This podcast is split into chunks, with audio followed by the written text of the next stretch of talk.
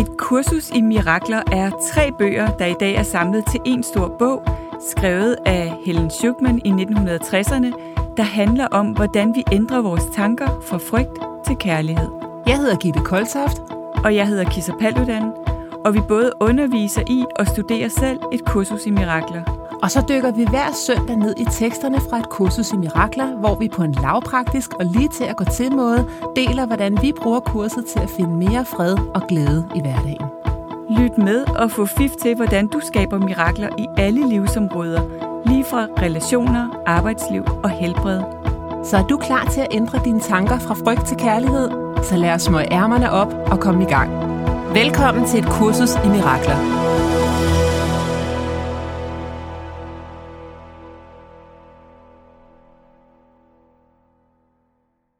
Problemet er ikke, at du har et ego. Problemet er, når du tror, du er et ego. Rigtig hjertelig velkommen til et kursus i Mirakler podcast, hvor jeg denne gang er helt forladt.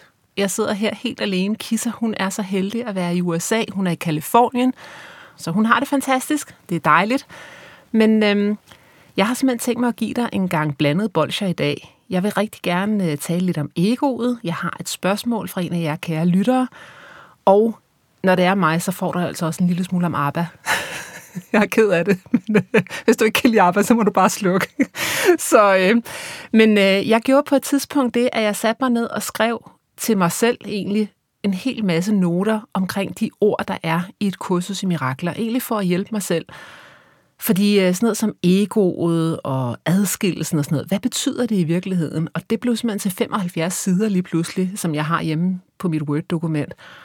Og øhm, det, jeg har skrevet om øh, egoet, det vil jeg egentlig gerne læse op i dag. Men inden jeg gør det, så lad mig lige øh, komme med Wayne Dyers forklaring på, hvad egoet er. Wayne Dyer, han skrev en hel masse fantastiske selvhjælpsbøger og øh, bøger om spiritualitet. Han døde i 2015, tror jeg det var. Men øh, et af de mange citater, som øh, jeg virkelig husker fra ham, det var, egoet, ego, det står for etching God out. Altså E-G O, etching God out. Og så sagde han, hvis det er, at du ikke tror på Gud, så kan du sige etching good out. Fordi forskellen på good og God is that little zero, som han sagde. Så good og God er det samme, og et kursus i mirakler, de lærer os jo også, at Gud er kærlighed, Gud er god. så øhm, på den måde, jamen, øh, så synes jeg, det er en rigtig god forklaring, at når vi er i egoet, så er det der, hvor at vi etcher Gud ud, hvor vi udlader Gud, hvor at vi tror, vi er separate fra vores skabelse. Så det er lidt ligesom, hvis du presser en, øh, en appelsin, jamen hvad får du så? Så får du appelsinsaft, ikke? Og på den måde, så kan vi heller ikke være adskilt fra vores kilde. Så man kan sige, at egoet, det repræsenterer vores falske selv. Og øh, et kursus i mirakler siger, at egoet er faktisk ingenting, fordi separationen fra Gud, det er en ren illusion, og den er aldrig nogensinde sket i virkeligheden. Så egoet, det er altså en drøm. Vi kan også kalde det for en slags falsk overbevisning, fordi der ikke kan være noget separat fra Gud, og dermed kan der faktisk heller ikke være noget ego. Så egoet, det er ikke andet end øh, en Guds søn, som kurset siger, når, når kurset siger Guds søn, så, så taler kurset om os alle sammen. Så det er ikke andet end Guds søns overbevisning om at være separat fra hans kilde. Og så er Jesus rolle så her, blandt andet via et kursus i mirakler, at vise os, hvordan vi træffer beslutninger med den del af sindet, der repræsenterer et ekko af evigheden, som kurset siger. Så du forestiller dig dit sind, og så er der simpelthen en plet i dit sind, hvor at det repræsenterer et ekko af evigheden. Det er der, hvor du kan tabe ind i virkeligheden, i evigheden, det der aldrig kan dø, og det eneste, der aldrig kan dø, det er kærligheden. Så egoet, det er altså den overbevisning, der er opstået, fordi vi har truffet en beslutning, der ikke er besluttet med det rette sind.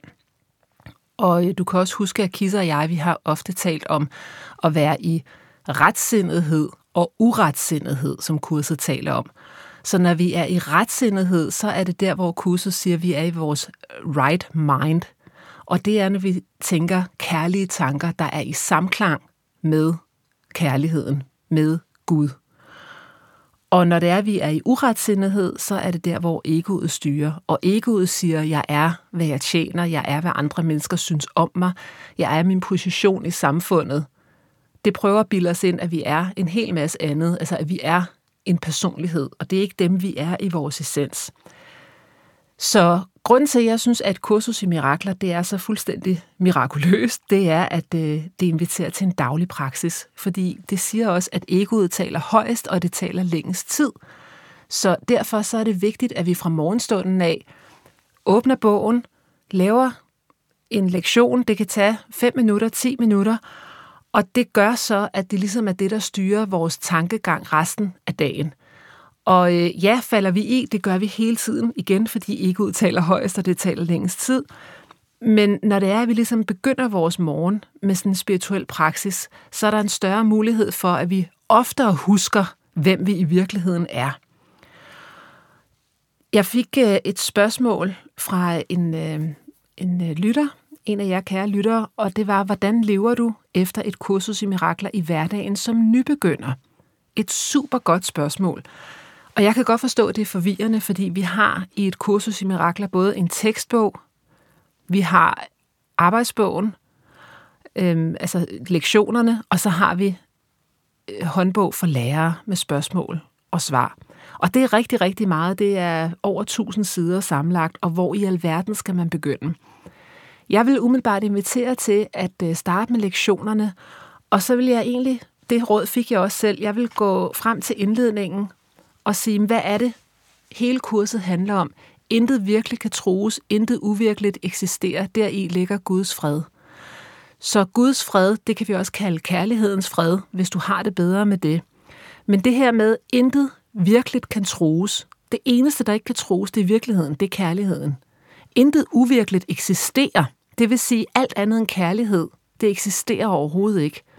Og det, når vi forstår det, ikke når vi forstår det, når vi lever det, så opnår vi fred. Og grund til, at jeg egentlig rettede, rettede mig selv her, hvor jeg siger, at det er ikke bare, når vi forstår det, det er, når vi lever det, det er, fordi kurset siger også, at du behøver slet ikke at forstå. Så som svar til dit spørgsmål, så vil jeg invitere dig til, begynd ved lektion 1. Ha' fred med, at du ikke forstår noget som helst. At det virker som en omgang vullepyg.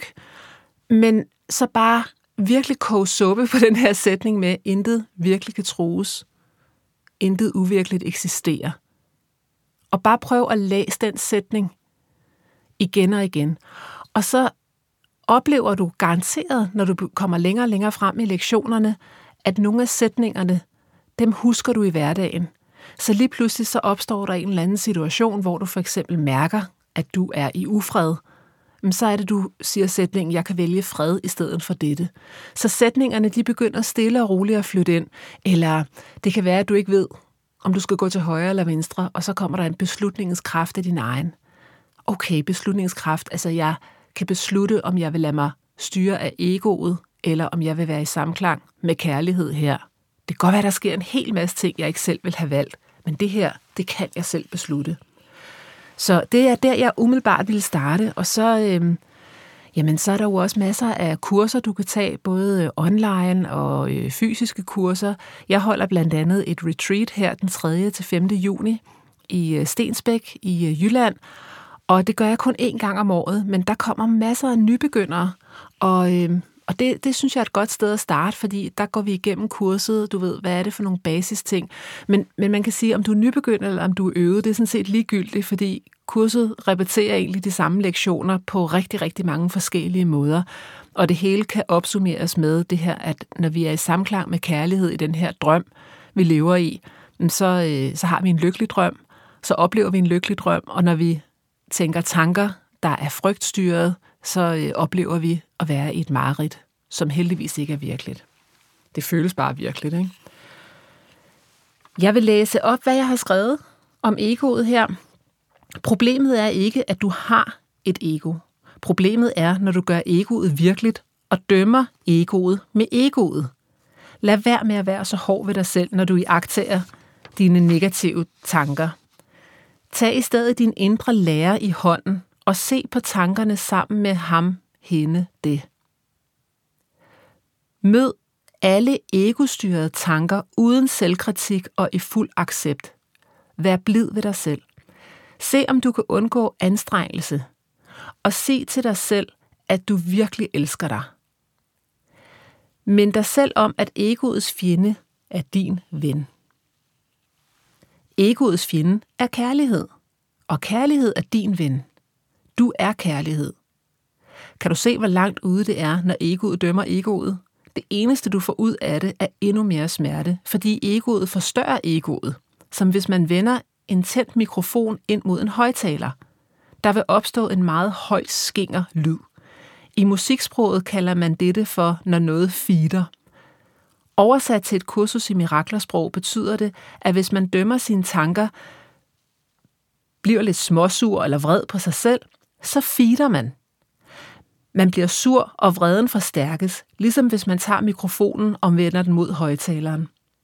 En måde at træne det her på er at lade være med at give noget i den ydre verden alt for stor betydning eller vigtighed.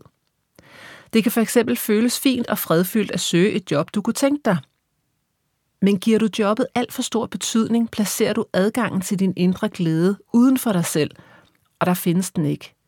Får du jobbet, er det fint, og får du ikke jobbet, er det også fint. Selvfølgelig giver du egoet lov til at føle sig ked eller skuffet, hvis du ikke får jobbet, men du er hurtig til at trøste egoet, som hvis du skulle trøste et lille barn, der ikke havde fået den julegave, det ønskede sig. Du møder egoet med så meget kærlighed, du kan mestre i nuet.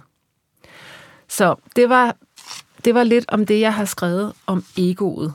Altså det her med at lade være med at slå dig selv i hovedet. Lad være med at bruge egoet til at slå egoet med. Det, øh, det, det synes jeg er så ekstremt væsentligt. Altså igen lad os opsummere etching God out. Hvor er det i dit liv, du stadigvæk udelukker kærligheden? Hvor er det, du tror, du er separat fra kærligheden? Og så vil egoet give en hel masse beviser på, jamen det er jeg jo også. Du kan jo selv se her i den ydre verden, der er jo krig, og, øh, og jeg har en dårlig relation til den og den og den, og jeg er blevet svigtet af den og den, og jeg fik ikke mit drømmejob, og øh, det kan da være, at du er blevet syg. Så, kroppen er også imod mig. Ikke? Der sker en hel masse ting, vi ikke selv vil have valgt. Og sagen er, møder vi op med kærlighed, eller møder vi op og putter benzin på bålet?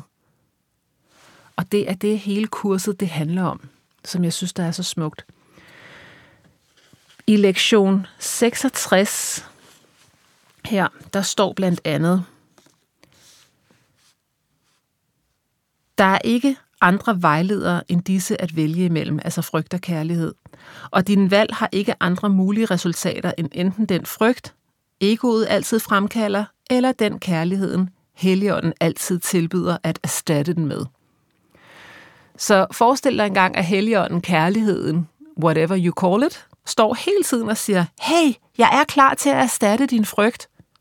Bare sig til, jeg er her hele tiden. Det er lidt ligesom den der blå himmel, der er bag ved skyerne, men du siger nej, det har jeg så sandelig ikke, det, det har jeg ikke lyst til. Egoet taler højst og taler længst tid, husk det. Nej, jeg vil blive her og marinere mig selv lidt i dårligt om her, ikke?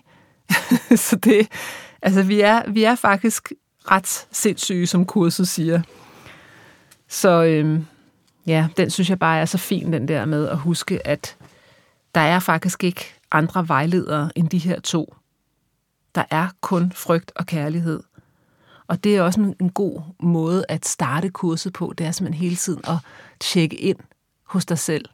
Det jeg tænker lige nu, at det er i samklang med frygt eller kærlighed. Og frygt virker ikke, og kærlighed virker. Så simpelt kan det siges. Der står også i lektion 66 her, kærlighed kan ikke give noget ondt. Og det, som ikke er glæde, er ondt. Det er ret vildt, ikke? Det, som ikke er glæde, er ondt, fordi kærligheden kan ikke give noget ondt. Der står, egoet kæmper konstant med helligånden om det fundamentale spørgsmål om, hvad din funktion er. Derfor kæmper det også konstant med helligånden om, hvad der gør dig glad. Det er, det er ikke en tovejskrig. Egoet angriber, og helligånden reagerer ikke. Så når jeg taler om, at egoet angriber egoet, det er aldrig nogensinde kærlighed, der angriber. For kærlighed kan ikke angribe. Ja, din funktion er simpelthen glæde. Og der står, du vil lytte til vanvid eller høre sandheden. du vil lytte til vanvid eller høre sandheden. Hvad vælger du?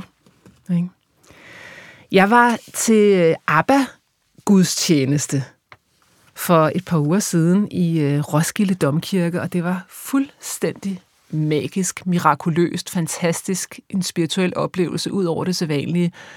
Det var øh, Gitte Dein, der sang, og jeg kan ikke huske, hvad han hed, ham der spillede klaver, men de var helt fantastiske, og der var en fuldstændig propfyldt domkirke, der bare sang med på de her vidunderlige sange. Og jeg tror, at en af årsagerne til, at jeg elsker ABBA, selvfølgelig er det, jeg er vokset op med dem. Jeg boede i Australien fra jeg var to til jeg var fem år. Det var under ABBA Mania, kaldte man det. De var meget kæmpe store ude i Australien, og jeg blev simpelthen øh, snedet med ind til ABBA-koncert med min mor og far, da jeg kun var fire år har været kæmpe fan. Og der er mange, der tror, at ABBA, det er bare sådan noget, du ved, honey, honey og money, money, sådan nogle kedelige tekster. Men når du begynder at dykke ned i teksterne, så er de fuldstændig mirakuløse mange af dem, og jeg elsker den der kombination af den der positive, upbeat lyd, og så kan der simpelthen komme nogle dybe, sørgmodige tekster om, hvordan vores ego bare famler rundt. Øhm, der er blandt andet en, der hedder Me and I, som øh, handler om at være skizofren, den her ABBA-sang, og jeg vil virkelig invitere dig til at gå ind på YouTube eller Spotify og bare lige finde ABBA Me and I, fordi den, de, de siger, at den handler om øh, en skizofren, men jeg tænker, at den handler om egoet. Altså, der, den, den lyder, sometimes when I'm mad, there's a part of me that seems to be a little sad. Ikke? Så det der med, sometimes when I'm mad, altså når jeg er vred, så er der en del af mig, der er lidt ked af det. Og det er jo det, vrede, hvad er det for noget? Altså vrede er jo ikke en følelse i sig selv, der er jo altid ked af det nede under. Jeg er ked af det lige nu, og så giver det sig til udtryk i vrede. Ja, men i virkeligheden er jeg ked af det, fordi jeg tror, jeg er separat fra kærlighed. Det er derfor, jeg er blevet ked af det, fordi jeg i virkeligheden har glemt, hvem jeg er. Ikke? Og så står der, sometimes when I, when I scream, there's a voice in me that says you shouldn't be so mean. Ikke? Så egoet slår så sig selv, så når jeg skriger af vrede, du ved, så er der en stemme inde i mig, som siger, du skal ikke være så, så ond. Altså, så, så selv imens vi står og har det virkelig svært, så slår egoet os i hovedet samtidig. Altså hvis dit barn havde det virkelig svært, ville du så, så stå og slå barnet sådan med dine ord? Aldrig vel? Men det er jo det, egoet gør med os selv hele tiden. Så står, part of me is acting while the other stands beside. Yes, I am to myself what Jekyll must have been to Hyde.